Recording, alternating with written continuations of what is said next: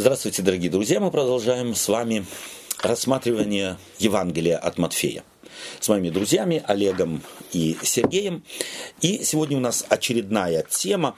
Она будет связана с чудом, основным центральным чудом Иисуса Христа. И мы увидим, почему оно центральное. Это э, когда Иисус Христос превратил пять хлебов и две рыбки в такую массу пищи, что напитал огромную толпу людей.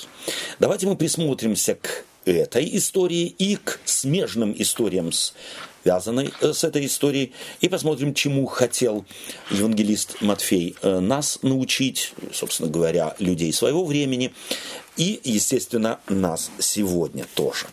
И я прошу кого-то из моих друзей, Олег, можно тебя попросить mm-hmm. в 13 э, в 14 прошу прощения, главе прочитать с 13 стиха. И мы посмотрим, где мы остановимся. И, услышав, Иисус удалился оттуда на лодке в пустынное место один. А народ, услышав о том, пошел за ним из городов пешком. И вышед Иисус увидел множество людей и сжалился над ними и исцелил больных их. Когда же настал вечер, приступили к нему ученики его и сказали, «Место здесь пустынное, и время уже позднее. Отпусти народ, чтобы они пошли в селение и купили себе пищи». Но Иисус сказал им, не нужно им идти, вы дайте им есть. Они же говорят ему, у нас здесь только пять хлебов и две рыбы. Он сказал, принесите их мне сюда. И велел народу возлечь на траву, и, взяв пять хлебов и две рыбы, возрел на небо, благословил и, преломив, дал хлебы ученикам, а ученики народу. И ели все и насытились, и набрали оставшихся кусков двенадцать коробов полных а евших было около пяти тысяч человек, кроме женщин и детей. И тотчас понудил Иисус учеников своих войти в лодку и отправиться прежде его на другую сторону, пока он отпустит народ. Спасибо.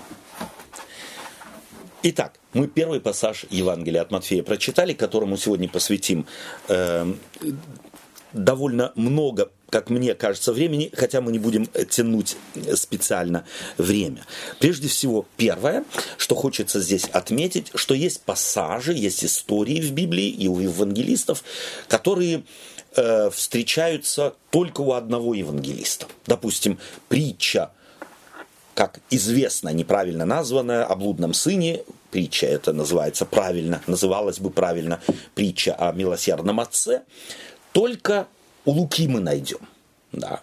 Вот там же у Луки мы найдем, только у Луки мы найдем притчу о милосердном самарянине. Есть, э, или, допустим, притчу о десяти девах. Мы найдем только у Матфея. Ее нет больше ни в каком Евангелии.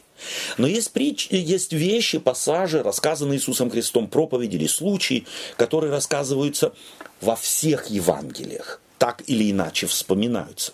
Помните, мы с вами говорили, что Евангелие, когда мы читаем, читаем ли одно или читаем э, другое Евангелие, мы всегда должны бы в голове иметь как бы развернутые все четыре Евангелия, как некую э, такую вот, э, собственно говоря, да, развернутый, если можно сказать, э, э, пергамент, что ли, на котором нарисована такая вот э, эпопея, да, нарисованная огромный, огромная картина, в которой каждой истории жизни Иисуса Христа отведено место.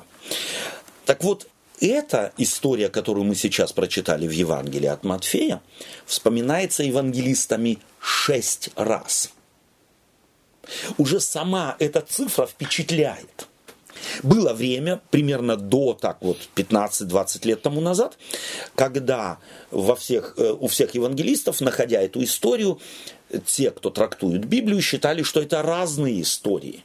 Сегодня при более тщательном исследовании текстов, опять-таки древних текстов, потому что некоторые тексты, допустим, синодального перевода, с которого переводили в русский язык, они были синхронизированы позже византийской э, церковью. Кое-какие вещи были подогнаны, если можно так сказать, вставлено где-то небольшое одно слово или местоимение, или междометие. И таким образом сглажены были, была разница между этими историями. Или наоборот, выделялась какая-то история, потому создавалось впечатление, что на питание вот этих пяти тысяч человек, о которых рассказывает Моисей, что это другая история, нежели та, которую рассказывает Иоанн. Или та, которую рассказывает Лука. Хотел сказать. Э, нет, нет, Иоанн. Или Лука. Э, или Марк. Да? Матфей рассказывает одну, а они все другие истории. На самом деле, если мы очень э, интенсивно читаем этот текст и постараемся, допустим, сегодня есть у каждого, в общем-то, возможность э, читать э, перевод Касьяна Безобразова. Он сделал интересный перевод с учетом всех вариантов по Нестле Аланду. Там текст древний греческий текст, собран со ссылками отклонений, если их учитывать, то мы увидим, что это одна и та же история. И возникает вопрос, почему евангелисту Матфею хочется рассказать эту историю два раза? Почему Марк, такое короткое Евангелие, рассказывает эту историю два раза? Лука ее рассказывает, Иоанн ее рассказывает. То есть уже само количество упоминания этой истории говорит о том, что она для евангелистов и в церкви первого столетия была невероятно важной. Давайте мы в нее вглядимся и попробуем эти важные моменты, во всяком случае те, которые мы сможем заметить, отметить и соответствующие выводы сделать. А, итак, мы сказали, шесть раз эта история повторяется, два раза у Матфея, два раза у Марка, два, один раз у Луки и один раз у э, евангелиста Иоанна. Э, в Евангелии от Матфея это глава 14 и 15. Евангелие от Марка – это глава 6 и 8. В Евангелии от Луки – это 9 глава. И в Евангелии от Иоанна – это глава 6. Все одна и та же история. И эти истории стоит их всех прочитать тут же, вот один за другим прочитать и их как бы поставить одно рядом с другим. Фактически я бы назвал эти истории два триптиха – то есть три картины и три картины. Да, то есть они как бы друг друга могут и должны дополнять. Первое, что может быть бросается в глаза, это, э, давайте мы будем стих за стихом, и услышал Иисус, и услышав Иисус, удалился оттуда на лодке в пустынное место. Э, что он услышал? Он услышал о том, что Иоанн был обезглавлен.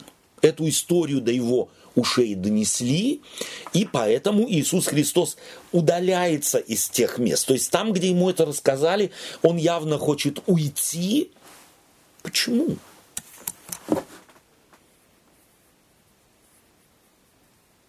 Есть какое-то чувство, когда ты... Вот появляется у нас какое-то чувство, и как раз именно так пишут евангелисты свое Евангелие. Они больше хотят заставить человека почувствовать Евангелие, нежели понять. И когда мы правильно почувствуем его, мы больше поймем. Вообще, вся Библия, она больше построена на то, чтобы действовать как бы на чувство человека, вызвать совершенно определенное чувство, заставить внутренность человека, если можно так сказать, э, шевелиться, появиться какому-то чувству. Представьте себе, Иисус Христос слышит, ему рассказывает, он в определенном месте находится, ему рассказывает, Иоанна Крестителя обезглавили, и он уходит с того места. Может быть, чтобы дать людям, ученикам Иоанна Крестителя как-то с этим как-то это переработать, mm-hmm. потому что иначе бы Иисус Христос бы на себя внимание забирал. Mm-hmm. Не знаю. Одно, одна из возможностей, mm-hmm. что есть как бы э, то, что ты говоришь, это как бы вот такое почтение перед Иоанном Крестителем и его делом. То есть, если уже, то пусть люди, я не хочу их отвлекать от мысли об Иоанне Крестителе. Я тебя правильно понял, угу. да?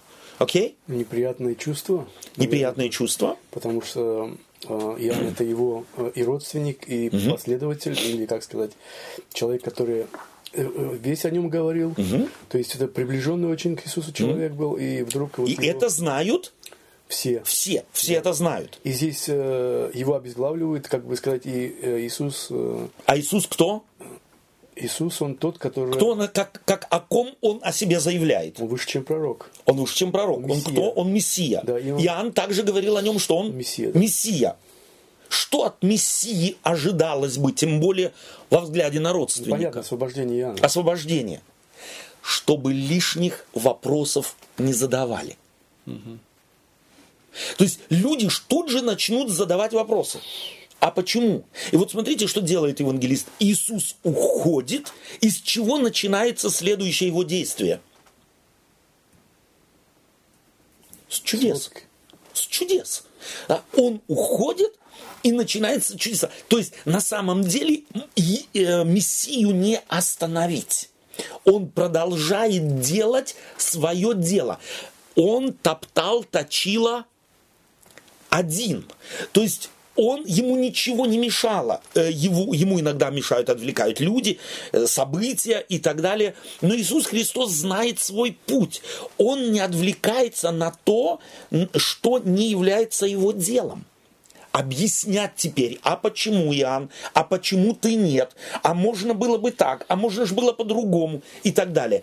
Это все естественные вопросы, которые могли бы задать люди. И потом, когда ему явное противление, где он тоже из храма, например, уходил, да. Среди людей, и угу. здесь, наверное, это явно было противление ему, сопротивление. Да при, да. если убийство. Ну Иоанна. да, но ему задавали подобные вопросы, там, почему вот то, те умерли. Мог бы так же сам насчет Иоанна и Крестителя сказать, ну вот вы не знаете, узнаете потом. То, и, тоже мог и бы. все вам надо знать да. сейчас. Мол, и опять-таки, вполне можно было бы предположить и такой ответ, но, скорее всего, и опять, евангелист, не говоря, собственно говоря, показывает настроение народа. То есть Иисус Христос неоднократно до этого, ведь он показывал уже Иисус, зная помышления их.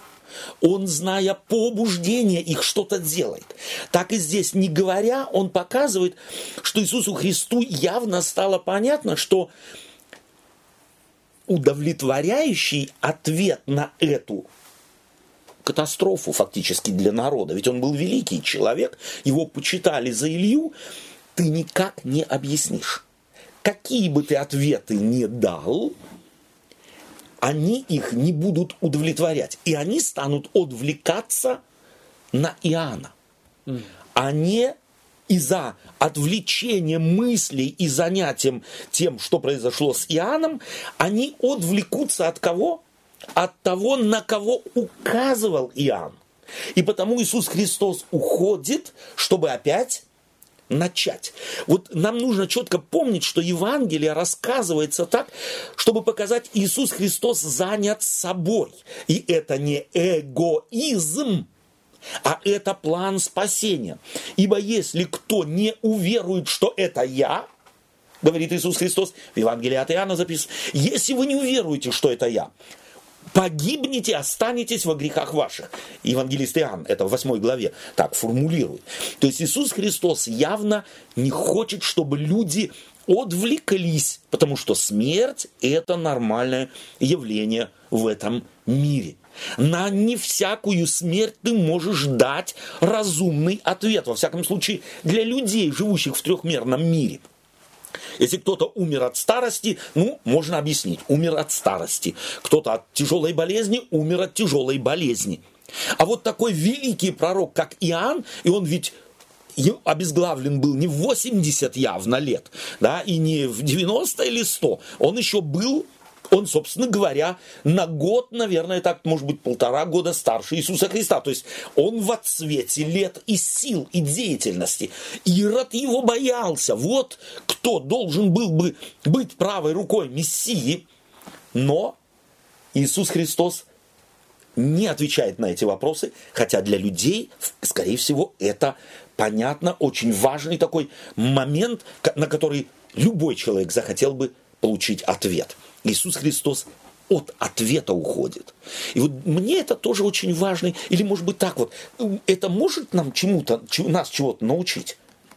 Иисус уходит от ответов. Ну, я не знаю, может быть, этот пример э, подойдет или нет. Угу. Э, когда в начале, э, ну, когда я начинал верить э, в христианство, угу. да, как бы сказать, или как э, только входил в христианство, то через евангелиста э, одного, то я когда подошел к нему, я такой вопрос ему задал. Я говорю, вот вы молиться, э, кроме Бога, кому-то еще, угу. э, это же грех? Он говорит, ну да. А молиться на Иисуса, это как вы думаете? Он говорит, он не стал со мной объяснять мне угу. что-то там или еще что-то. Он говорит, ну молись Богу Отцу, типа. Ага. И все это меня как бы удовлетворило на тот момент. Да. И он как бы ушел от ответа. Угу. На прям, прямого. Ну ты этот сейчас теперь понимаешь. Ну да. Как бы, да. да. Угу. То есть, э, на самом деле, иногда от, уйти от ответа, который могут тебе поставить люди, но ты чувствуешь, что у тебя-то для тебя есть ответ. Но он не удовлетворит запросов или потребностей людей. Быть мудрым и от этой ситуации самой уйти. Разрешать ситуацию еще до того, как она свяжется в неразвязываемый узел Гордеев, да, который придется рубить, а не развязывать, что его не развяжешь. Вот здесь э, евангелист Матфей, как я это понимаю, показывает мудрость Иисуса Христа в предвидении ситуации, которую он не допускает для того, чтобы она стала настолько центральной, что центральное станет второстепенным.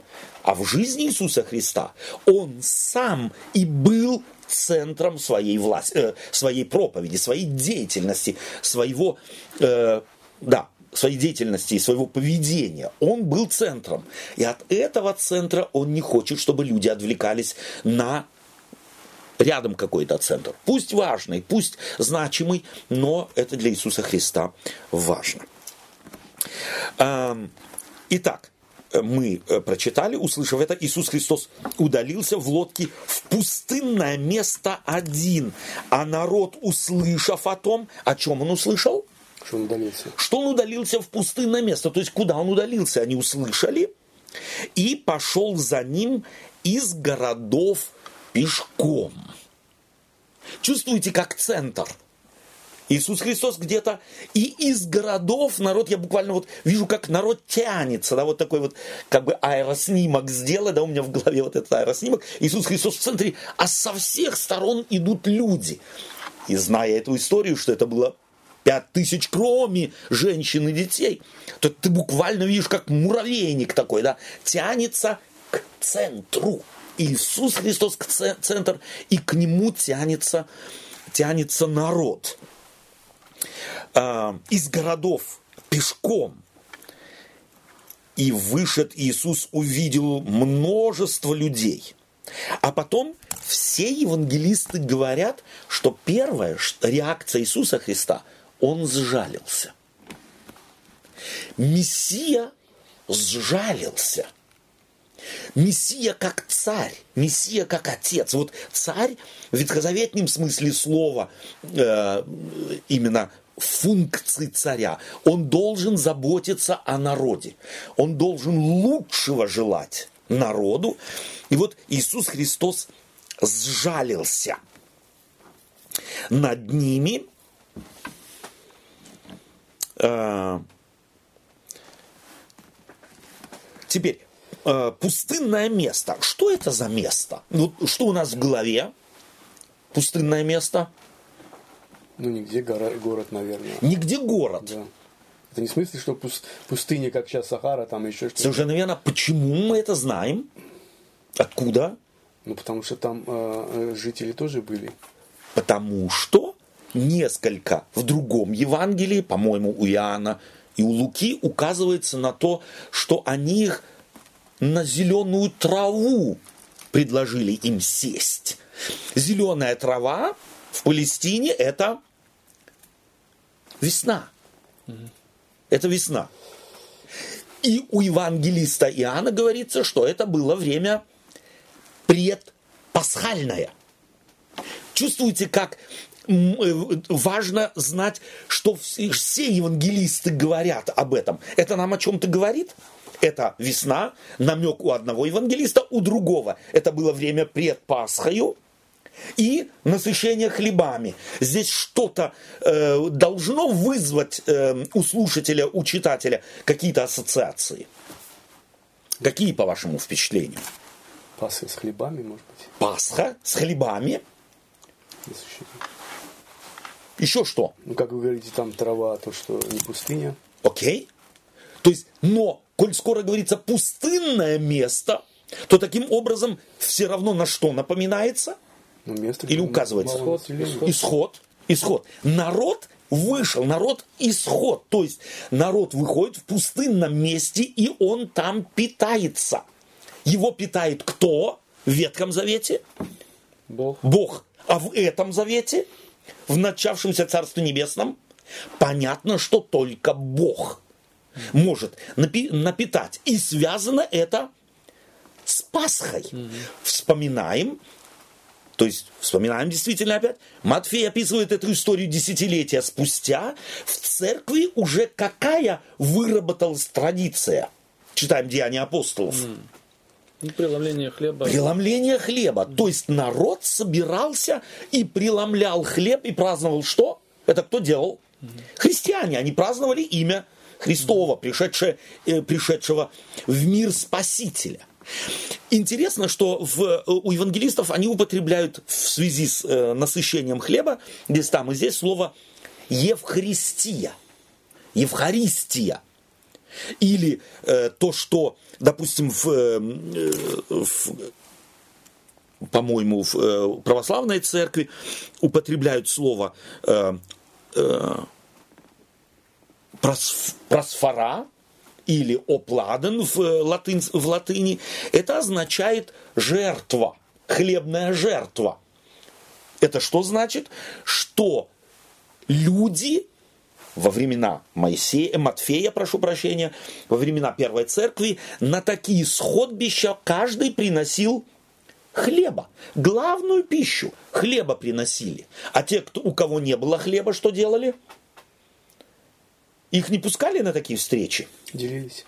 Они делились. То есть на самом деле здесь как бы Матфей хочет сказать, вот то, что мы делаем, уже сделал когда-то Иисус Христос. Мы как церковь должны бы э, заботиться о том, чтобы людей напитать. То есть празднование новозаветней Пасхи связывалось еще и с чем?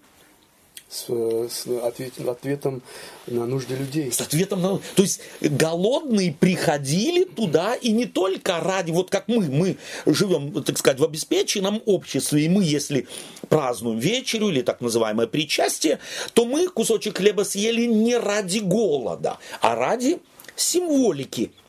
А люди там Ради голода. ради голода, а потом ради символики. Мы только ради символики, а они и символику, и голод. Понимаем мы, почему в католической церкви и в православной церкви, начиная уже где-то с 4-5 столетия, э, вечерю или причастие предлагали каждый день. Почему? Ну, это как вот эти приюты, люди приходили Это покушать. был ответ. Пусть кусочек хлеба голодный, если ты, и тебе не... Ты в церкви всегда кусочек хлеба получишь. Понятно, почему люди хотели быть христианами. Потому что не христианам хлеба не давали. Ему его не пускали к приобщению. Таким образом, вот то, что протестанты ругают, если мы поймем, почему так делала церковь, то мы перестанем ругать. На самом деле церковь тогда делала очень важное служение. Какое?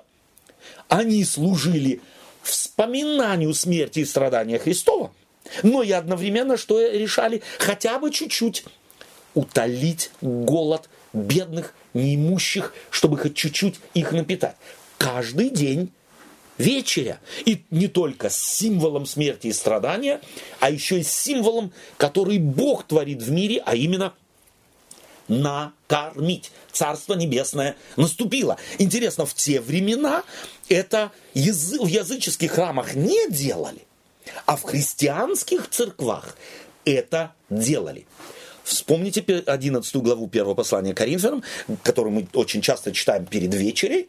Апостол Павел предупреждает и говорит, сходясь вместе, что делайте? Друг друга ждите. То есть, те, кто, кому что-то было нести, те с удовольствием шли. А те, которым нечего было нести, они с большим удовольствием шли. И ты всякий раз, и опять, и опять. Но апостол настаивает на том. Вы, собираясь вместе, друг друга ждите. И еще что он говорит? Не объедайтесь. То есть уступите и другим людям. Уступите тем, у кого нет. То есть на самом деле голодный человек, человек, у которого ничего нет, он радуется и куску хлеба. И это церковь христианская в те времена обязательно делала. Вот, как ты думаешь, вот э, они же, в принципе, могли и так кормить без, э, без э, как бы вот так, святого как бы ну, угу. оформления или как сказать да. без причастия ну просто кормить и все или они или это делали специально чтобы как бы у людей стимул был приносить хлеб в церковь чтобы делиться с кем-то ну, видишь, э, на этот ответ у меня нет однозначно, на этот вопрос нет однозначного ответа, но опять-таки, э, если мы учтем, что чтобы прийти в церковь, нужно было какое-то расстояние преодолеть. Ну да. Да. Эм, и если это делалось каждодневно, то кто-то приходил в один день, кто-то в другой, кто-то в третий. То есть я не ходи, люди не ходили каждый день. Да? То есть отсюда и э, почему из святого, из живого вдруг э, оно перерождается в традицию. Почему? Потому что люди настолько привыкли к этим вещам, что они уже ничего не говорили им эти вещи. Да? Таким образом, э, со временем, понятно, реформация была необходима. Э, церковь нужно было настроить на то, чтобы она видела, какие же ценности в ее руках находятся. Да, отсюда протестантизм был необходим. Но до протестантизма церковь выполняла свою очень важную работу. И таким образом мы видим, что Господь руководит церковью. Со временем, когда общество в мире становится богаче, то есть и э, сегодня во всем мире, можно так сказать, понятно, что есть где-то и очень голодающие люди, но в массе своей люди, людей не удовлетворить кусочком хлеба. Вот э, если у нас сегодня в стране ходят попрошайки и чего-то просят, попробуйте вы им дать кусочек хлеба. Они возьмут его? Скорее всего, нет. Нет. Еще я был когда ребенком, мама еще выносила тем, кто ходили, хлеб – а уже потом, позже, когда я стал зрел, у нас своя семья была, если приходили у ворот, стояли попрошайки, чего-то просили, я помню, как э, моя супруга вынесла кусочек хлеба, там кусок хлеба, и это не, черно, не черный был какой-то, а хороший хлеб, то его не приняли. Ну да, потому что продукты питания настолько стали доступны, что да. это уже нищие посчитают, что его унизить просто реально хотят. Совершенно. Да, потому что да. можно же было там уже и колбасу какую-то на тут да. закинуть хлеб и дать. Совершенно. Да. То есть нищета тоже свое лицо меняет. Сегодня нищий не соответствует нищему 15-16 столетия, а тем паче еще э, раньше. Сегодня нищий другой, но он нищий. Он не нуждается в куске хлеба, но он нуждается в деньгах. Ему нужно заплатить там за что-то за детей в школу и так далее. Э, не будем сейчас на этом останавливаться. Нищета тоже меняет свое лицо. Но она не перестает быть нищетой. Нищета это всегда относительное понятие. Нищий сто лет тому назад и нищий сегодня это разные нищие. Если бы нищий сто лет тому назад посмотрел бы на сегодняшнего нищего, он сказал бы, ты богатый. Да? То есть нам нужно смотреть на, на то, что мир меняется, и категории как богатства, так и категории нищеты меняются. И потому и церковь должна меняться во взгляде и в реакции не только на нищету материальную, с материальной нищетой меняется и нищета духовная. Какие ответы мы даем людям сегодня на их нищету духовную? Понятно, что и нищета духовная тоже изменилась, как изменилась и нищета материальная. Здесь еще одна важная вещь есть, как мне кажется. Когда же настал вечер, подчеркивает Матфей. Я сейчас точно не помню, но, по-моему, евангелист Иоанн и Лука не подчеркивают, что там был вечер, он, они указывают на другие вещи, на то, что это было предпасхальное время, на то, что это была весна. А для Матфея важно подчеркнуть, что это был вечер. Это тоже намек на что-то или нет? Если да, то на какой? На что намек? У нас есть в Библии связанные богословские, скажем так, моменты, где вечер играет значительную роль. Почему-то вот вечерю называют. Вечера называем мы. Ну, да. когда они в Египте были, это же вечером праздновалось. Ночью, ночью они, да, да, они должны были ночью, mm. э, так сказать, по, кушать, э, кушать ночью, да. этот э, хлеб mm. неквасный и э, пасхального агнца и кровь на э, косяках. Очень важно, то есть ночь. Ночь в Библии всегда связана с тайной. Mm. Вспомните э, повествование о творении. И был вечер, и было утро. Помните, мы с вами говорили, когда проходили э, вот историю творения, что это очень важный намек Моисея своему народу на то, что как творение происходило, объяснить никто не может. Вот любые все другие Библии в кавычках других народов, индусов, буддистов, даосистов и так далее, они объясняют, как происходило творение. Единственная Библия в мире не объясняет, как происходило творение, но она объясняет творение, указывая на то, когда оно происходило. Оно происходило между вечером и наступлением утра. А когда наступало утро, Бог говорил – вот все хорошо весьма. Творение произошло. Никто подглядеть творение не может. Таким образом, этот вечер здесь с двойной нагрузкой. Какой? Это вечеря Господня, которая тоже происходила вечером, и намек на новое творение. Здесь Иисус Христос, умножая хлебы, очень близок к истории творения – он что-то делает, чего подсмотреть и повторить человек не может. Бог делает чудеса в тайне. Та, э, чудеса это тайна Божья. И эту, в эту тайну проникнуть люди никогда не смогут. А вот мы, разве человек не хочет в эту тайну э, проникнуть? Чтобы так называемую комбинацию цифр. Раз, раз нажал и ларчик открылся. Всем бы хотелось.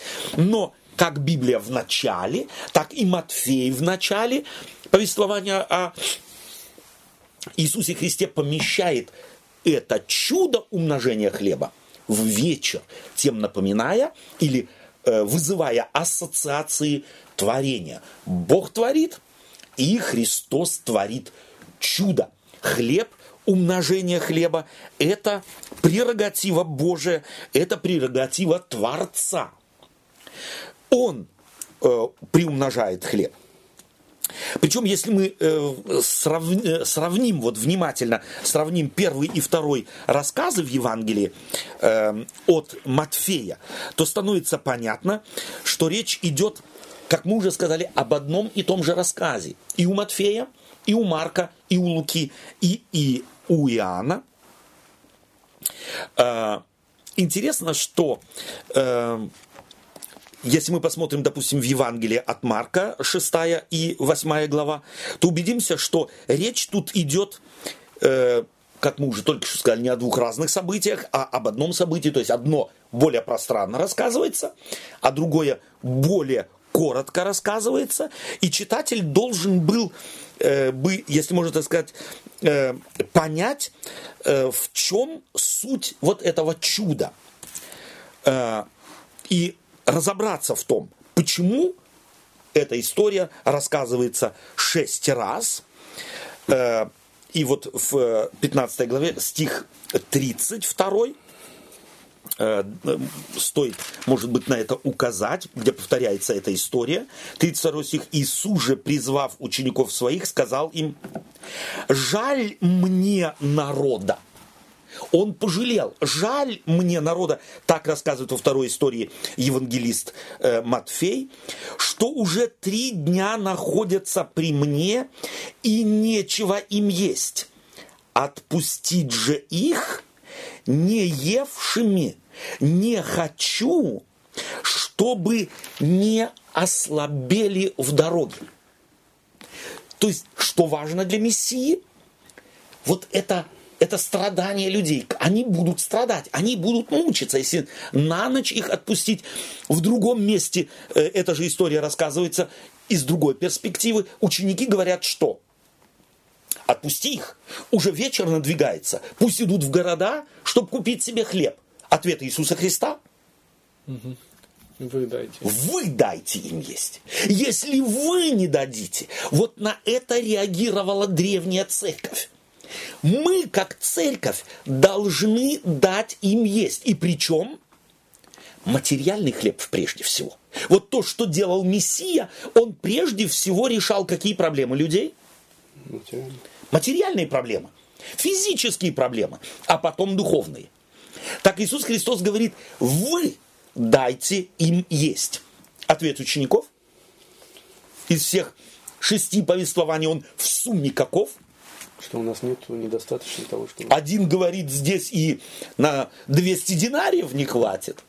Другой говорит, ну есть пять хлебов. Ну что это для такой толпы, да?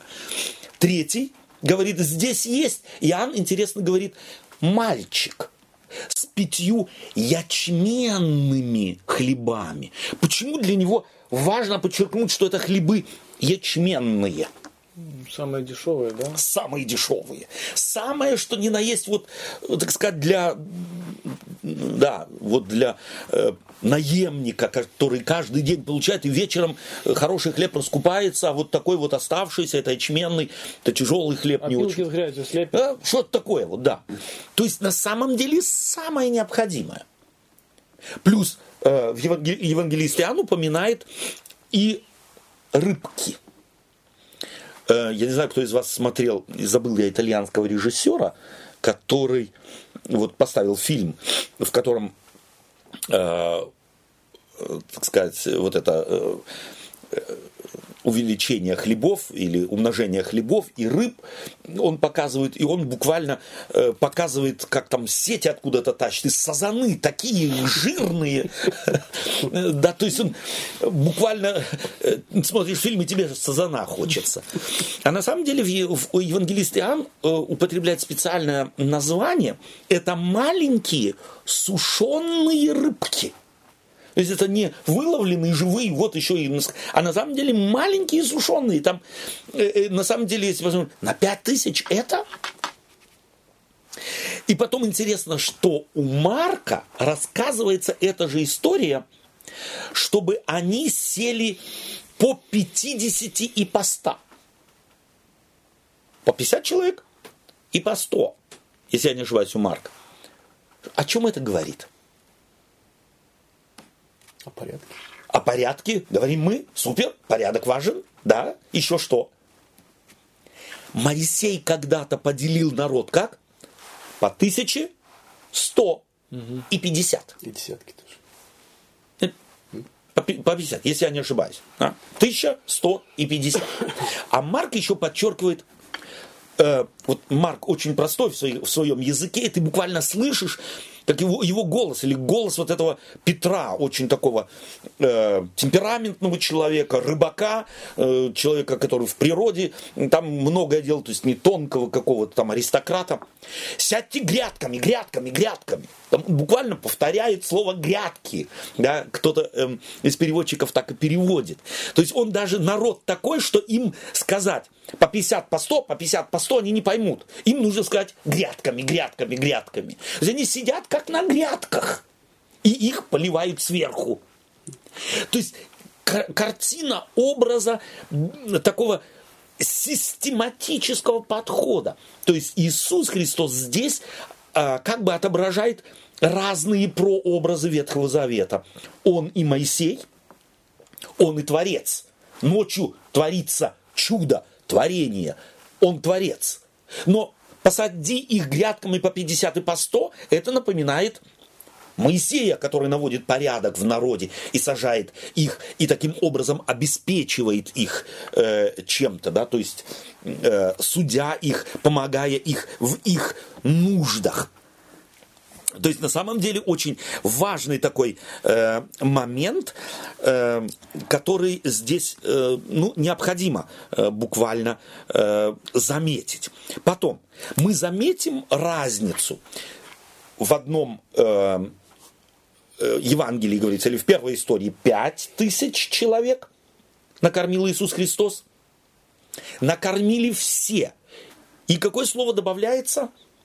Осталось. Ели все и насытились первое. То есть они не просто укусили и потом им больше не дали, но они ели до сыта. А потом еще что? То, что ты сейчас сказал. Осталось. И осталось сколько? 12 коробов. В другой истории рассказывается, у Марка накормили 4 тысячи человек, а осталось сколько? И насытились. И осталось сколько? 7 коробов. И здесь говорят, ну, понятно же, что это разные истории. Нет, это одна и та же история. Это одна и та же история, но явно здесь, как и у Матфея в начале, когда он э, родословную Иисуса Христа описывает, он играет с цифрами. 14, 14, 14, кратное 7, а 7 кратно э, слагается из 3 и 4, так и здесь 12, 12 колен Израилевых, 12 апостолов, 12 играет довольно значительную роль. А у другого евангелиста 7. И вот интересно, казалось бы, если в одной истории упоминается 5 тысяч и собрали 12 коробов, то если накормили 4 тысячи, то сколько бы должно остаться коробов? Чуть меньше. Если 4 тысячи накормили. Ну, больше тогда, да? Больше должно бы остаться. Но оказывается, меньше. их тоже меньше. Больше людей, больше остатка, меньше людей, меньше остатка. То есть, на самом деле, все не по логике людской не по нашей трехмерной логике. Бог действует всегда, как Он хочет. Его не втиснешь в рамки. Эти сигналы дают именно в совокупности все шесть повествований об этой истории. 12 колен Израилев, как мы уже э, говорили, цифра 7 тоже здесь играет немаловажную роль. Не мерою дает Господь да? Бог не ограничен э, мерой. Давайте мы еще на одну вещь обратим внимание, э, что на что такое огромное количество людей, которые были удовлетворены в их крайней вот нужде голода, на что этот образ должен был напомнить бы? Манна.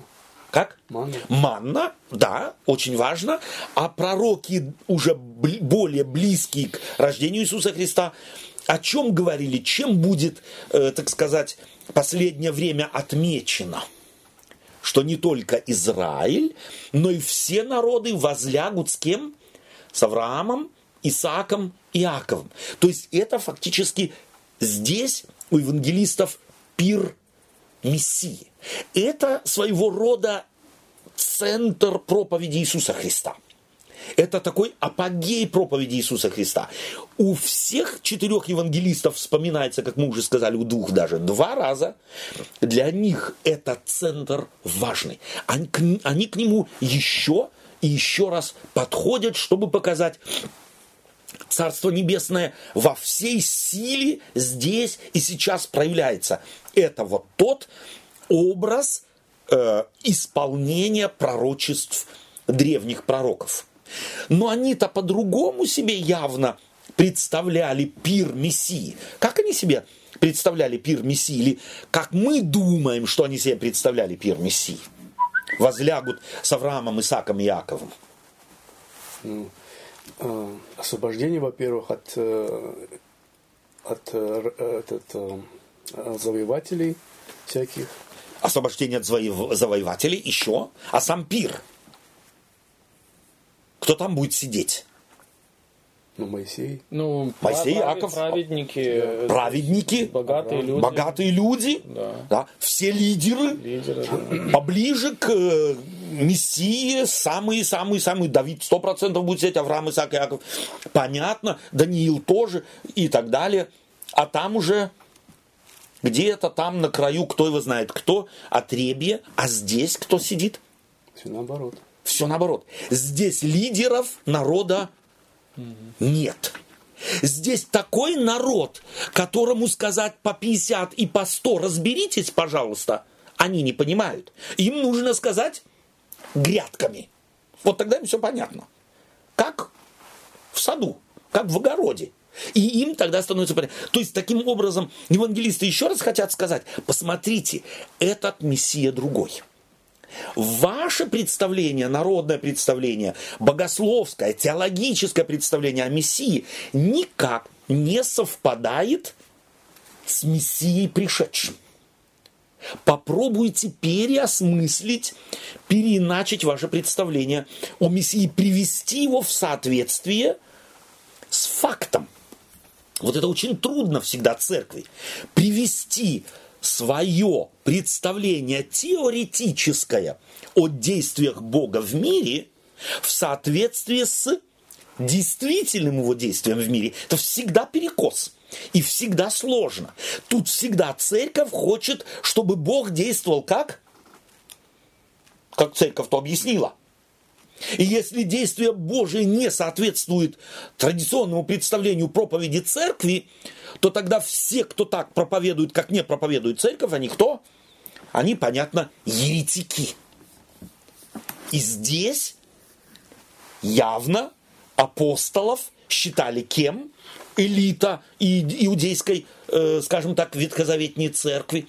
Они считали их еретиками первый, буквально чуть ли не э, в первые там несколько месяцев чуть ли не поплатился жизнью Стефан. Да? Его, как еретика, побили камнями. Многие пророки, ко, прошу прощения, апостолы ко времени написания Евангелий тоже уже поплатились жизнью за их проповедь о том, что вот этот Мессия Ешуа из Назарета является Мессией, тоже попросили, поплатились жизнью. Таким образом, евангелисты хотят призвать к здравому смыслу. А здравый смысл в чем заключается? В том, чтобы отказаться от наезженного, от привычного, которое им может мешать увидеть действительное. Бог никогда не действует в соответствии с, с теорией.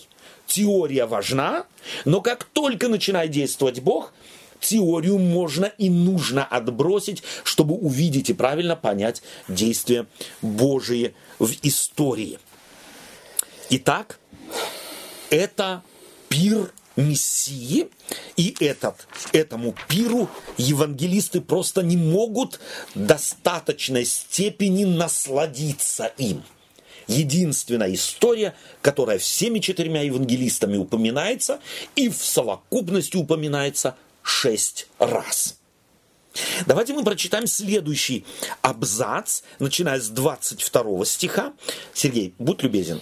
16 э, э, этой 14 главы. 14 а, главы. И тот час э, понудили понудил Иисус учеников своих войти в лодку и отправиться прежде его, а, прежде его на другую сторону, пока он отпустит народ.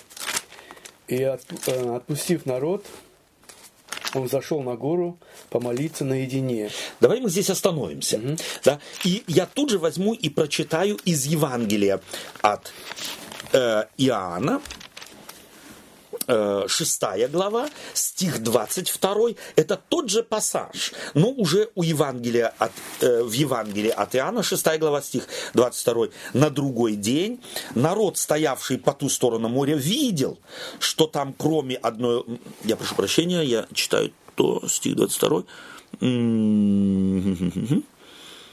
или давайте э, здесь. После сего пришел Иисус на ту сторону моря Галилейского, в окрестности Тивериады. За ним последовало множество народа. Иисус сошел с горы. Э, приближалась же Пасха, праздник иуде, э, иудейский. Иисус в ответ очи увидел, что множество народа идет к нему, говорит Филиппу. где нам купить хлебов, чтобы их накормить. То есть евангелист Иоанн эту же историю рассказывает с другой стороны и явно показывает, что Иисус кого провоцирует здесь? Учеников. Учеников. И говорит, какой вопрос он им задает? Накормить. Накормить. Да? Э, говорит, э, испытывая его, подчеркивает Иоанн, ибо сам знал, чего хотел. То есть Иисус Христос четко знал, что здесь он будет делать, но как бы вовлекает учеников своих. Филипп что отвечает ему? Им на 200 динариев недовольно будет хлеба, чтобы каждому из них досталось хотя по немногу. А евангелисты что говорят? Они наелись досыта. досыта.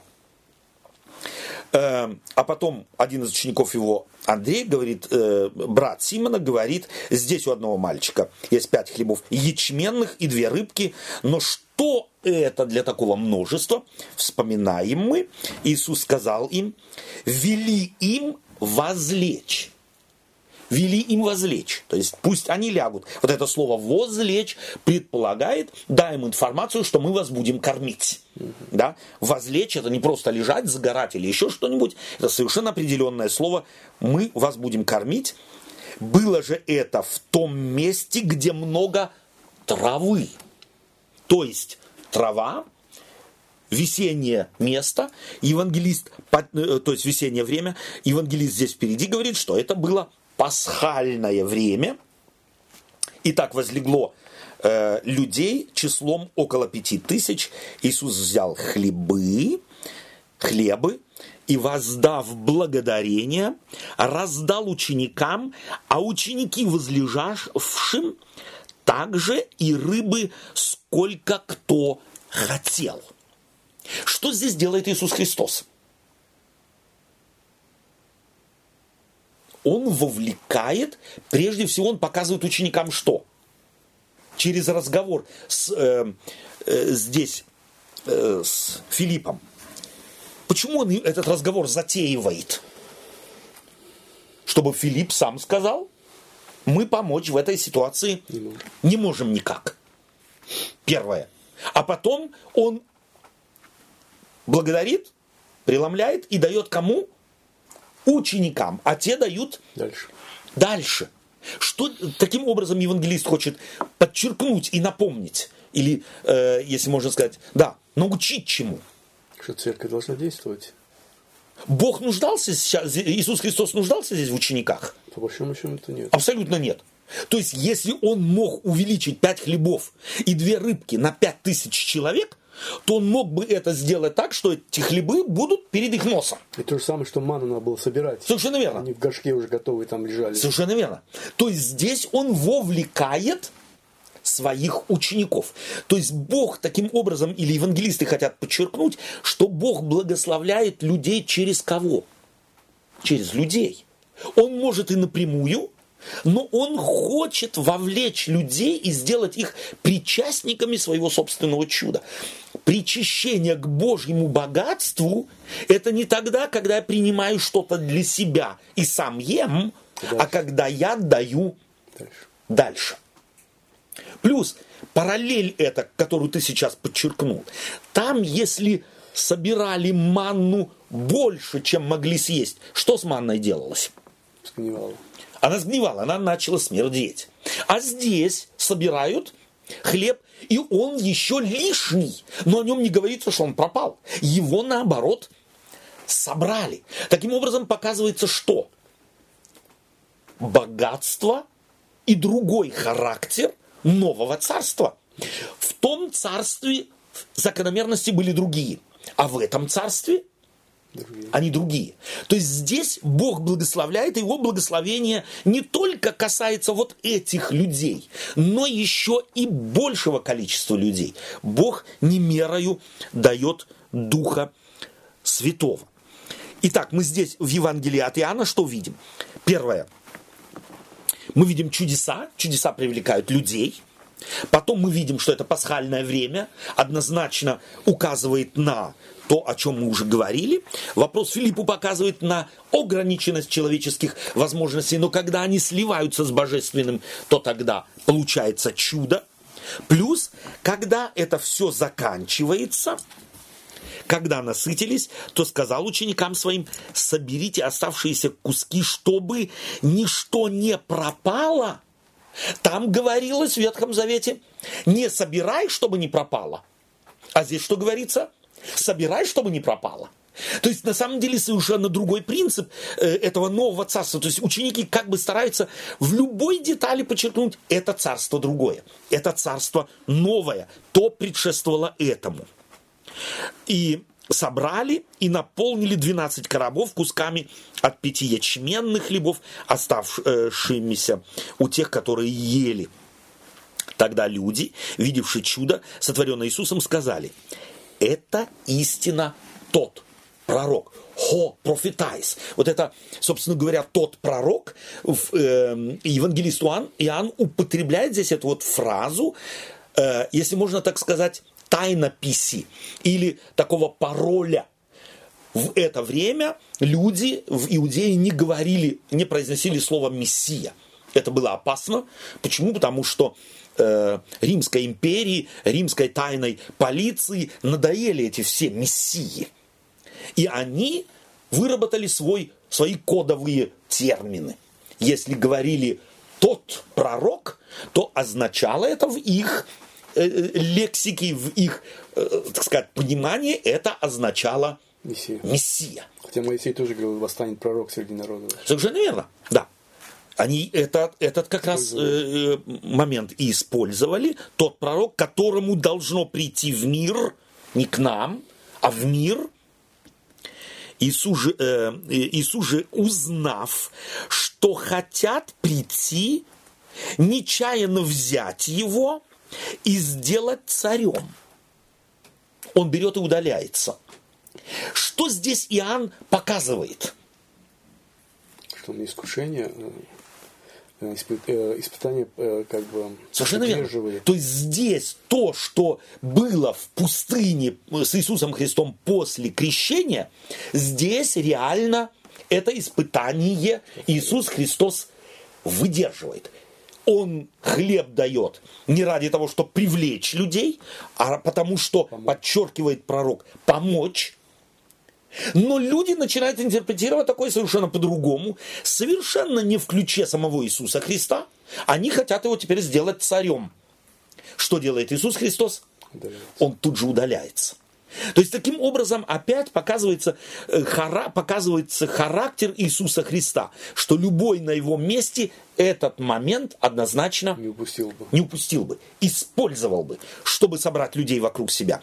Иисус же Христос тут же мгновенно уходит.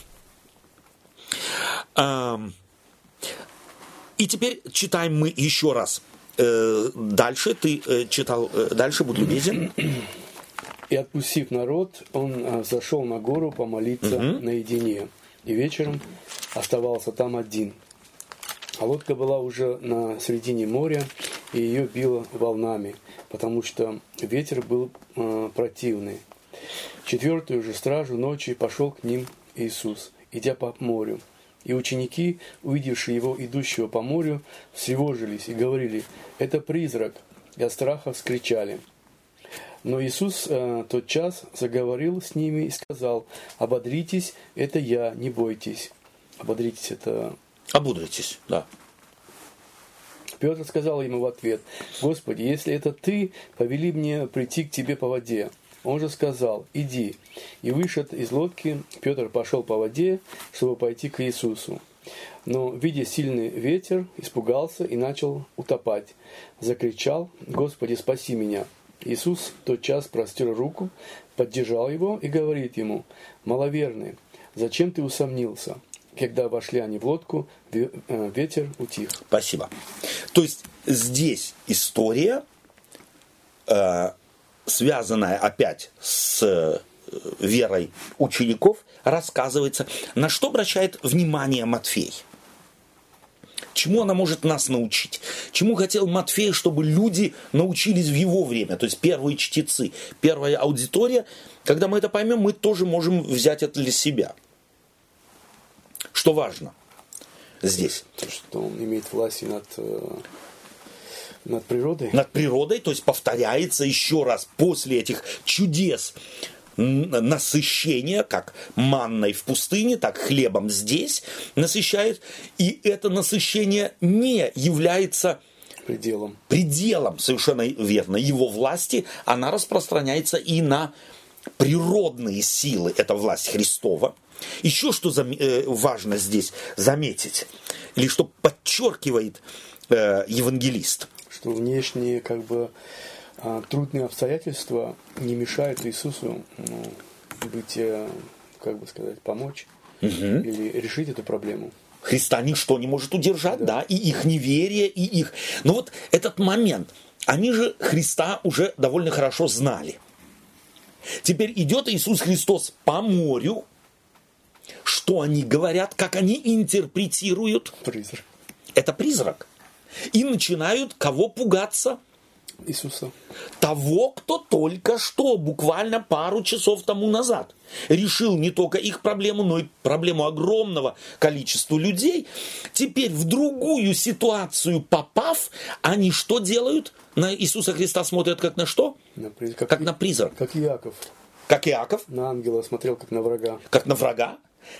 Как Иоанн Креститель смотрел на Иисуса Христа издалека и что говорит? Ты ли это? Или ожидать нам другого? Проблема. Опять проблема. То есть, что подчеркивает евангелист?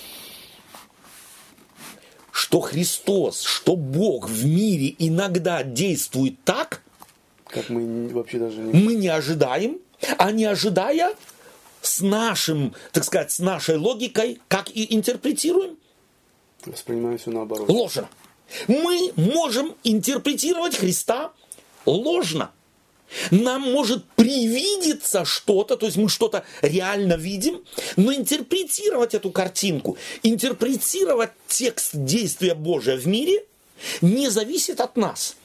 Здесь что помогает им исправить свое видение и свою, свою оценку того, что происходит? Что помогает? Помощь. Кто помогает? Иисус. Как он, как он начинает помогать? То есть реально, э, реально меняет обстановку, или реально помогает, или решает ту проблему, которая Каким образом? Стих 27. Но Иисус тотчас заговорил с ними. Чувствуете, что опять евангелисту важно.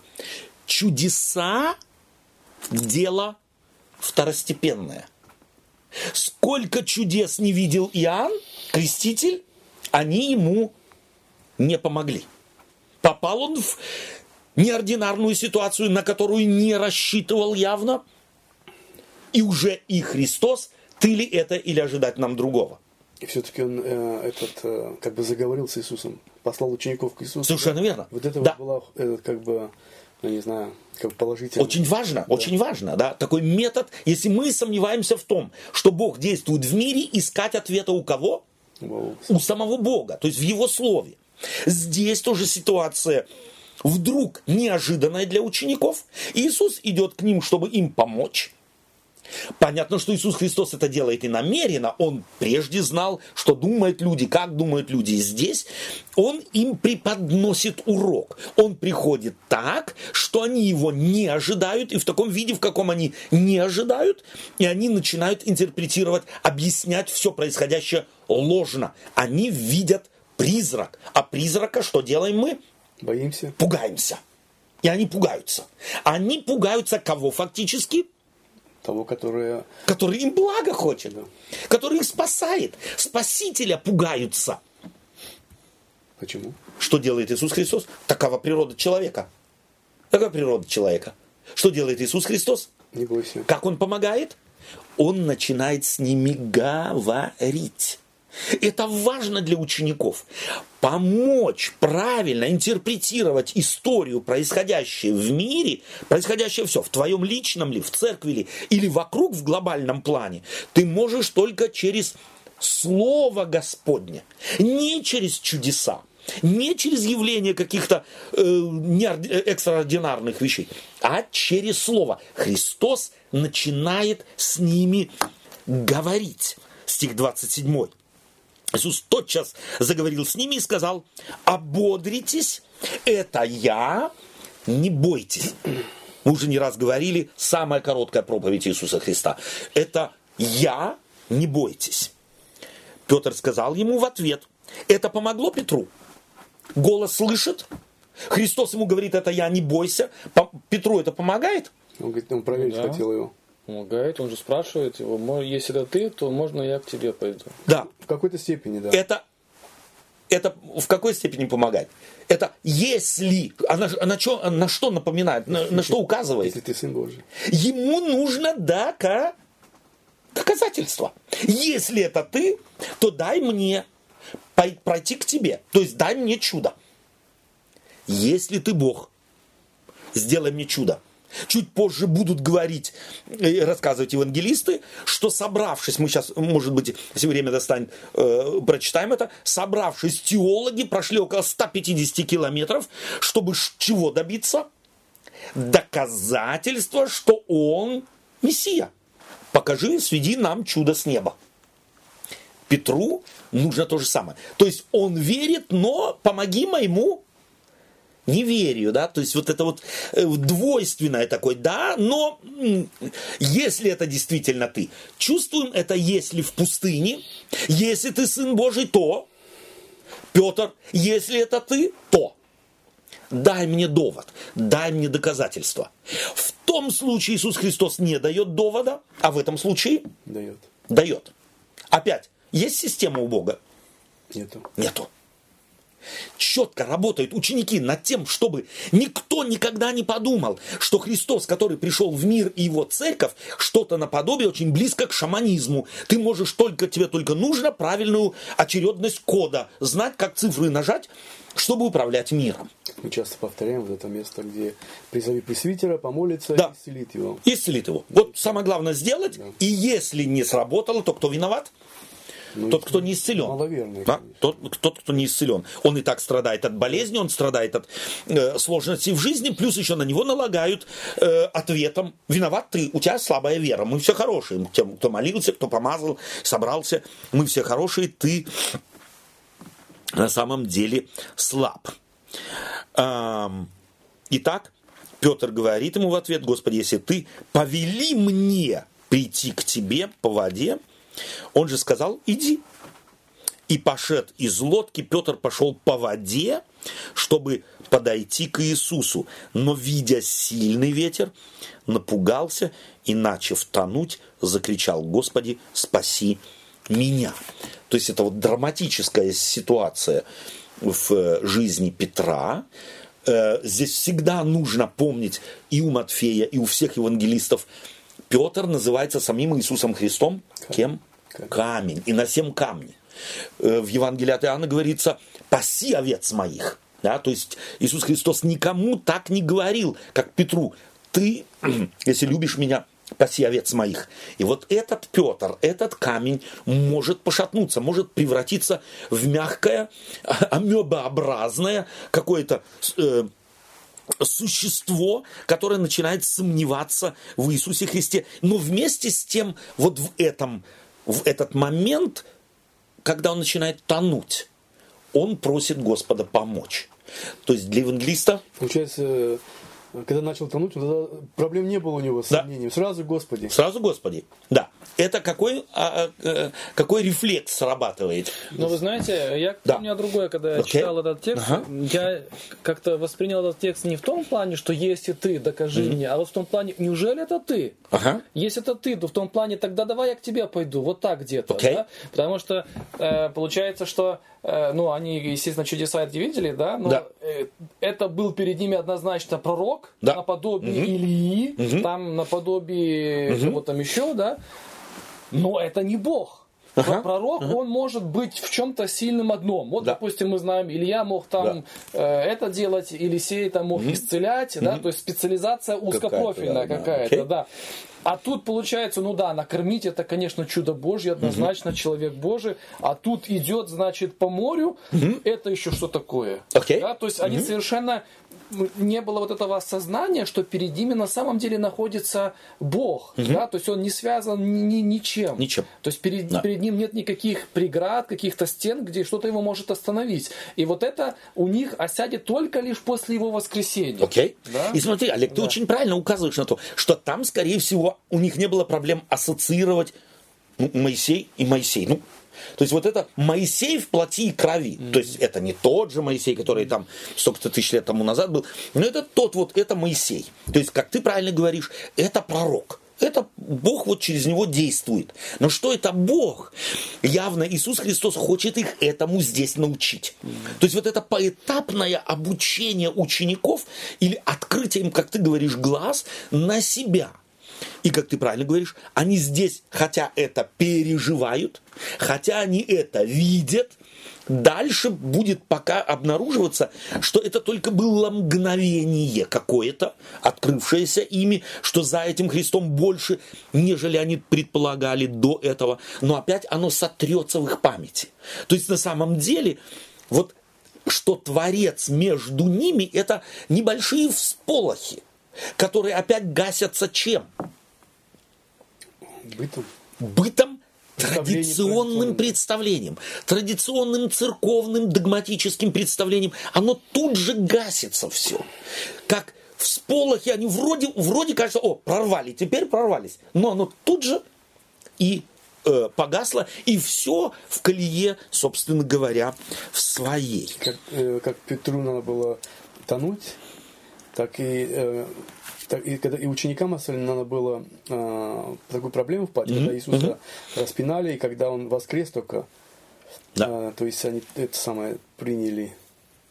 Совершенно верно. Вот это вот понятие. Да, именно только тогда им открылись действительно Надо было опять глаза. тонуть, утонуть, вернее, и опять это самое. Да. Для меня важно еще, может быть, здесь опять-таки, потому что сегодня, э, может быть, в связи с тем, что я опять получил таких пару э, посланий, где опять люди, э, если вы помните, вот мы говорили о теориях заговоров, что на самом деле это не может быть Евангелием и никак э, не является э, методом и способом проповедования Евангелия.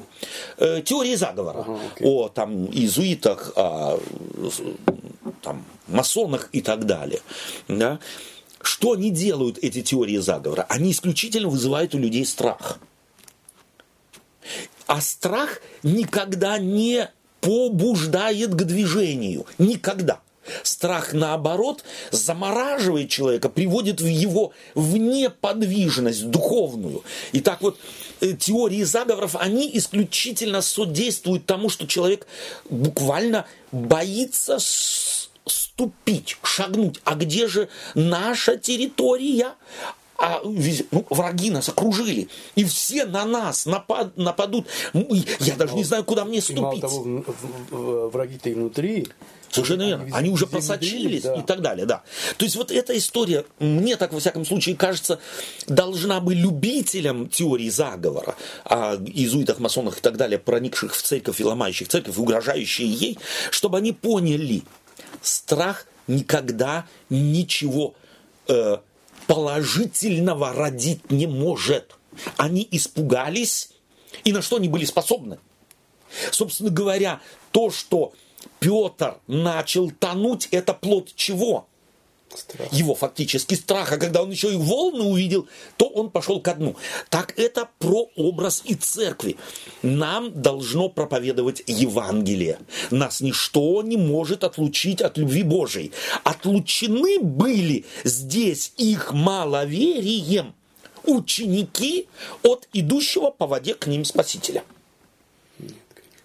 По логике, по логике теоретиков заговора, нужно было бы, чтобы Иисус Христос развернулся и сказал, о, вы не расшифровали меня, вы меня не узнали, вы испугались, ну и сидите, я пошел, отдыхайте там в вашей лодке, сколько хотите. Нет, Бог идет навстречу. Не потому, что они хороши и все соображают, а вопреки их близорукости их, собственно говоря, неподвижности, духовной, теологической, какой угодно, он идет им навстречу вопреки. И благодаря тому, что Бог такой, какой он есть в лице Иисуса Христа, они выигрывают. Благодаря этому они не тонут, благодаря этому у них постепенно открываются глаза. И вот то, что переживают апостолы, должно и неизбежно переживает каждое поколение христиан за две тысячи лет. Я не могу опыт перенять моих родителей. И мои дети, наш, мой опыт, как опыт апостолов, не могли перенять им крещенные люди. Они должны были это все слышать, они должны были это все читать, и они должны были услышать правильное объяснение этих их историй. Точно так же все происходит с нами 2000 лет.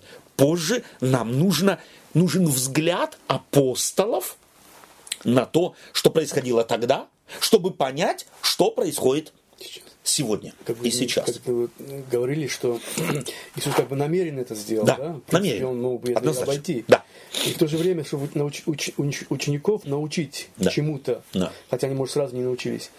Также и э, в нашей жизни, жизни что происходит?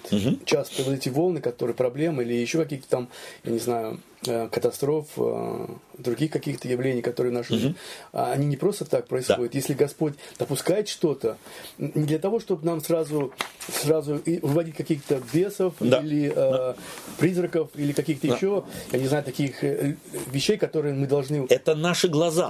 да. Это да, как у них, да. это их глаза. Да. Иисус Христос не был признаком, Иисус Христос не хотел испугать, но это их глаза, они просвещенные мозги, их испугали, и их Если интерпретация. в нашей жизни что-то происходит, Да. мы должны чему-то учиться. И потому, всего. и потому никакая теория заговора Да. этому содействовать не может.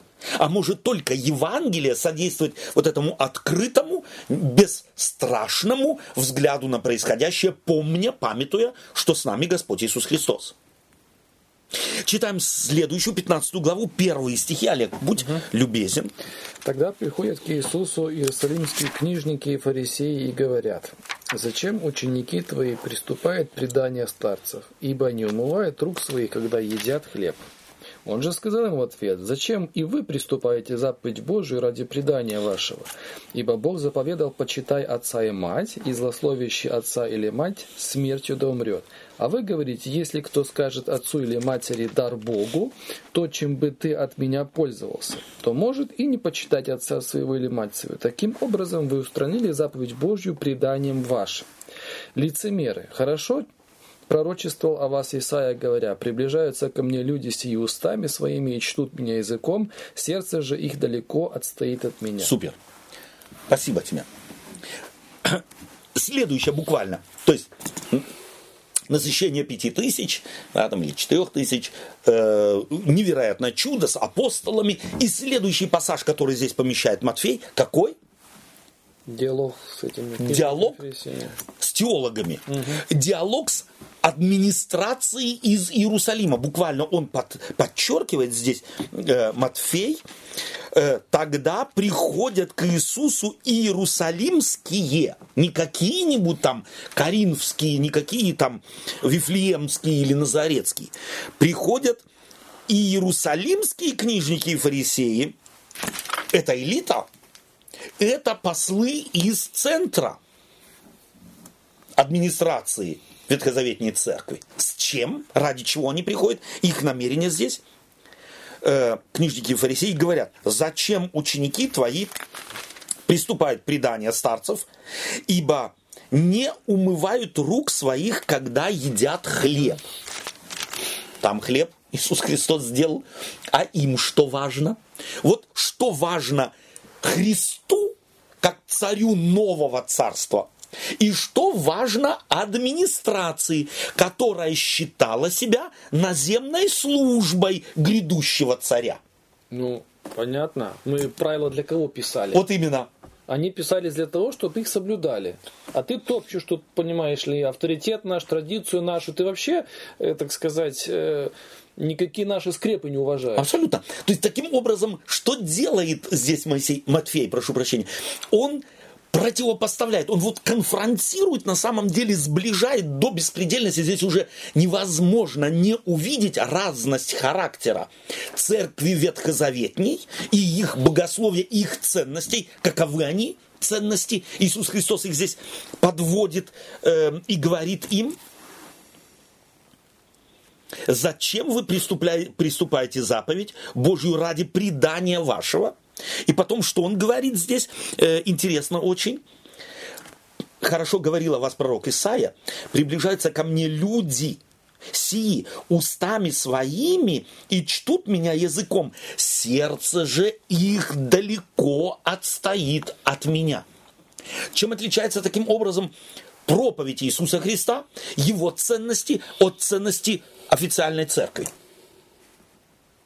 У этих важно формы. формы. Правильные слова, правильные жесты, а правильная очередность всех ритуалов. А Иисусу Христу что важно? Люди. Человек. Сердце. Человек сам по себе. Сердце же их далеко отстоит от меня. То есть вот это слово далеко в э, греческом языке означает, мы, вот это те слова в э, 7 главе Евангелие от Матфея, я никогда не знал вас. Когда придет, придут к ним люди и скажут, а мы на тво, не на твоих ли улицах, мы пророчествовали, чудеса творили и так далее. То я никогда не знал вас. Сердце их далеко отстоит от меня. И одиннадцатый стих. Не то, что входит в уста, оскверняет человека, но то, что выходит из уст, оскверняет человека. Иисус Христос ставит пункт он им объясняет, что? Должны были они это знать? Конечно, должны. Должны были знать. Но для них однозначно, что делает человека чистым? Если он ручки моет. Внешние ритуалы. Да, мне кажется вообще, э, вот как вы ага. заметили, что это не просто разговор как Никодим со Христом ночью. Именно Это так. пришли официальные представители Именно, церкви. Именно так. И этим диалогом Христос показывает, вы, скорее всего, знаете, как правильно, да. но вы специально выворачиваете все наизнанку. Угу. Да? Лишь бы себе как-то, да. Да, то есть, потому что, а, ну, отрабатывать надо, да. а как? Да. Отрабатывай, что задарма тебя что ли поставили вот здесь, дали тебе сан этот? Абсолютно. Да. Да. То есть на самом деле э, здесь нельзя, ну, собственно говоря, корректировать больше эту всю историю, да, сдвинув. Ну что он когда-то он скажет, если бы вы действительно были слепы, да. то не имели то бы греха. греха. Совершенно а верно. вы как раз видите, как правильно, но извращаете. Извращаете. То есть это на самом деле сердце ваше далеко отстоит, то есть там вообще ничего нет. Тогда ученики его, приступившие, сказали ему, знаешь ли что? Фарисеи, услышавши слово сие, соблазнились. Мы бы сказали сегодня, ты их обидел. Господи, ну зачем так жестко? Они соблазнились, эти, ты их обидел. Он же сказал в ответ, всякое растение, которое не Отец мой небесный насадил, искоренится. То есть слова о входящем в уста и исходящем из уст Ученики как интерпретируют? Это иносказание. Это притча. Ты ее объясни еще раз. Вот ты их ты их обидел. Иисус Христос, отвечая на это, говорит, слушай, это опять-таки этот образ виноградника из Ветхого Завета. И если там появляется то, чего отец не насадил, виноградник не, не насадил, а это что? Что в огороде растет? Этот сорняк. Сорняк. Это сорняки. Иисус Христос, они говорят, слушай, ты их обидел, а он говорит, не, давайте не будем на них время тратить. Не будем время тратить. И он еще какое употребляет слово? Более мягкое или более жесткое? Более жесткое. Фактически более жесткое. Он здесь говорит, это сорняк. Его только выбросить надо, ему им не помочь. И потом, собственно говоря... Это, это людям, которые пришли из Иерусалима, от элиты да, от, от элит, совершенно верно. И теперь стих 16. Э, Петр, отвечая, сказал э, ему, э, изъясни нам эту притчу, изъясни нам это иносказание. Иисус говорит, неужели и вы еще не разумеете, еще ли не понимаете, что все, все входящее в уста проходит в чрево, извергается вон. Обыкновенный урок – чего? Физиологии человеческой, которая объясняет что? Духовные вещи. И 18 стих, а исходящее из уст, из сердца исходит. Сие оскверняет человека. Что вот здесь важно Иисусу Христу? Чтобы что они поняли. Что ты ничем не можешь из нее заразиться. Абсолютно. Извне ты ничем Ты, заразиться не если, можешь. если есть какая грязь, то ты только сам ее можешь из- это, э, продуцировать, да? Да. то есть э, из, внутри себя ее, так сказать, создавать. Другими словами, чистые руки могут очистить сердце. Нет. Нет. Ритуалы не очищают сердце. А чистое сердце может привести к чистым рукам. Да. Да, может, но не всегда. Чистое сердце не обязательно гарантирует чистых рук. У апостолов явно было чистое сердце, но руки были нечисты в том смысле, в каком мыслили себе фарисеи. Или вспомните притчу о талантах. Могут быть, может быть бизнес финансовый, а притча о талантах – это бизнес финансовый, можно заниматься финансовым бизнесом и не запачкаться. Я боюсь, что нет в этом мире. Но если сердце твое чисто, то тогда могут быть там и здесь пятна. Но это не решает твою вечную участь. Твою вечную участь решает что? Твое сердце. В советское время, например, да? Не было вообще в магазинах ничего. Абсолютно. Люди, когда строили там, допустим, э, дома свои, Да те же те церкви. церкви, да. Да. Тоже пользовались такими левыми делами, которые э, материал доставали, например, как? Естественно, что Да. э, не- нелегальным образом, так если можно сказать. Совершенно верно. Но и в то же время все равно делали. Нет, Да. ну, знаете, я что хочу еще сказать. Да. Извини, ты Да, закончил, да, да? А, И вот мы, когда проходили малых пророков, да, и мы действительно ведь видели, что Бог, когда говорил им «поди, скажи», Да. и, э, собственно говоря, э, львиная доля проповеди пророка состояла из вот этих образов, намеков, Да, да, да, да, да. ты должен был мозг свой напрячь, чтобы понять это. И так как они вот этим жили, это же их э, традиция, Да. причем не просто устная, а это было зафиксировано Да. все, то есть это читалось, это изучалось. Пережевывалось. Это же да? говорит и о том, что вот эти учителя народа, фарисеи, книжники, они, собственно говоря, э, не отрабатывали хлеб свой. Вот люди, Абсолютно. вот ученики, они не догоняют. Он им говорит, он говорит, вы, вы- вы вообще, вы, вы здесь, у вас дерево здесь вместо да, мозгов. да. Да? То есть вы что, понять уже не можете? Вот он уже им Неужели буквально до два сих плюс пор два не говорит, да? да? И видите, что это четыре. Совершенно верно. Именно так. Да, то есть- а это ведь да. полупродукт чего? Тех, кто пришло из, пришли из Иерусалима. Да, да. То есть таким образом здесь, как ты правильно подчеркиваешь, евангелист и по- показывает в жизни с Иисусом Он им не Христом. говорит чего-то такого, чего э, э, народ израильский не видел. Это и не вообще- должен был бы понять, или это, сложно понять. да, это язык пророков азы. был, который должен был им знаком Да. быть. Да, это азы. Да. Почему так происходит? Потому что книжники и фарисеи что сделали главной своей целью? Второстепенную форму. второстепенную форму. То есть нам главное соответствовать ритуальной чистоте. Мы не должны ничего общего иметь с миром. Вот тогда, когда мы перерушим отделенные, и вот на это главное нужно обратить внимание. И посмотрите на христианские церкви. Для православных что важно? Уже само слово говорит. Правильно славить. Для католиков что важно? Принадлежать к всемирной церкви. Для баптистов что важно? Чтобы креститься зрелым и так далее и тому подобное. Для методистов методы. Не будем перечислять все христианские, так сказать, деноминации. У каждого свой, свой профиль.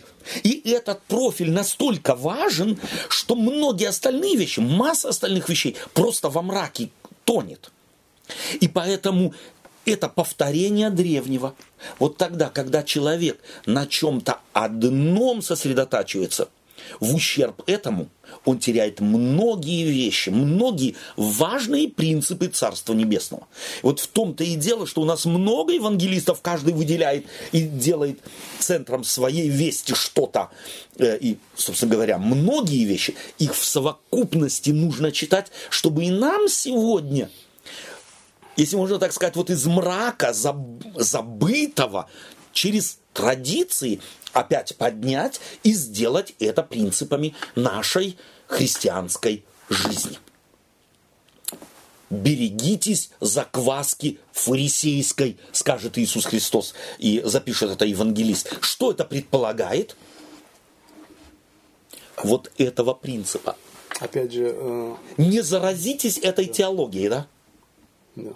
Вот этой теологией внешних форм. Самое главное – внешнее. Иисус Христос сравнивает их с сорняками. Иисус Христос говорит, что они нечисты, потому что их сердце нечистое, оно далеко отстоит от меня. И таким образом евангелисты опять-таки наводят фокус, если можно так сказать, вот этого увеличительного стекла, опять на ком? На личности, на Христе. Христос не учение какое-то дает вместо их учения. Он предлагает себя. Спасибо вам за общение. Что берем с собой? Мне понравилось, как, как вот мы сегодня увидели, как апостол, э, апостол в данном случае, так как мы сегодня историю из разных Да. Евангелий смотрели, как Иисус Христос натренировывает слух учеников, вот как, как, как там, помните, с овцами он говорил, да, они голос мой знают, Слышат, потому что ты слышат. одеться можешь и Да. э, фальшивку натянуть на Да. себя, обмануть зрительно, но е- голос очень тяжело подделать. Подделать. Если ты Да. голос кого-то знаешь, то как бы он ни оделся, ты его везде узнаешь. Да. И вот эти различные, в какие он помещает их, вот эти, провоцирует их различными ситуациями, он хочет, чтобы они на самом деле в нем увидели воплотившегося Бога. И тогда без разницы, в какую жизненную ситуацию попадут, их не, не будет вот этот э, страх э, а- а- одолевать. Вот, э, кстати, тот же апостол Петр, когда спустится это полотно, потом, Да. э, да, несколько лет спустя, он, конечно, тоже оторопеет, но Да. это нечто другое. Совершенно, Хотя по, да. эфе- по эффекту, я бы сказал, это очень похожие Очень вещи. похоже. Э, Мгм. Тонуть и увидеть, что ешь э, нечистое, Да. что может быть для еврея страшнее. Да. Но тут мы видим, он озадачился, что Господь мне хочет сказать. Да. Да, то есть он не впадает в какую-то... Но и то мы видим... это- Ступор в какой-то, Да, да? ступор. Но, но и то мы видим, что э, он здесь еще до конца, как сказать, не все Вот понимает. эти принципы не охватил Да, еще. да. Может быть, головой понял, сердцем понял, а вот как их преломить в жизнь, живо. И опять Господь его оставляет апостолом. Да. Спасибо тебе, Олег. Сергей? Ну, мне интересно показалось то, что эм, вот эта закваска фарисейская, да, как бы э, я не хочу сейчас как бы объяснять, что это такое, но э, каждому задуматься, может быть, что это такое на самом деле. Почему вот мы э, часто все-таки упускаем главное. Да. И наша концентрация на второстепенном, на форме, на, на том, что ну как бы не так, не так важно. Мгм. Спасибо тебе. Именно в этом ключе я хотел бы закончить наше общение сегодня. Берегитесь закваски фарисейской. Полагает э, Библия, что именно вот то, на что концентрировались фарисеи, это сродни нам всем. Забетонировать формы и ориентироваться на внешние показатели какой-то праведности или какого-то богословия. Иисус Христос говорит, этого берегитесь. Всматривайтесь в жизнь, знайте голос э, вашего Спасителя, как Олег э, красиво это подчеркнул, и тогда вам ничего не страшит и не испугает вас. Храни вас Господь. Всего доброго. До следующей встречи. До свидания.